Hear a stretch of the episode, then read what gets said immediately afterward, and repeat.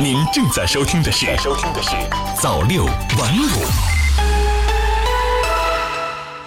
朋友你好，欢迎收听今天的早六晚五晚间新闻。新华社上海十一月三十号电，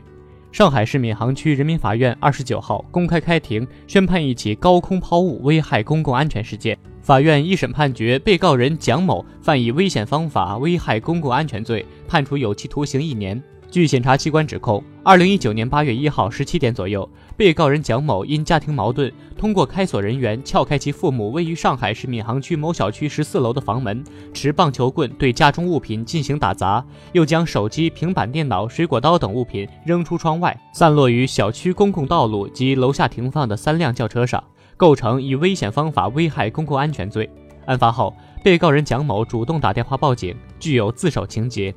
被告人当庭表示认罪，其辩护律师就蒋某抛物是否存在直接故意和量刑问题发表了辩护意见。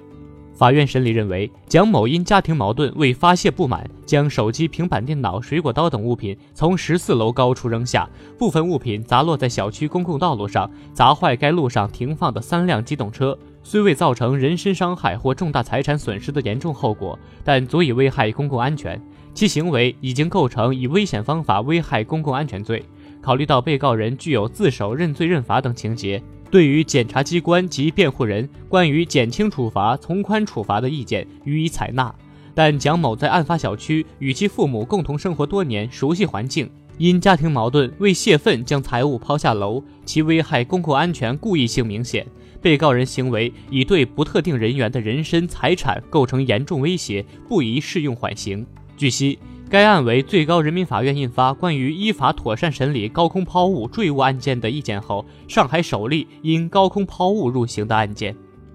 好了，今天的晚间新闻就是这样，感谢您的收听，我是秋生，下期再见。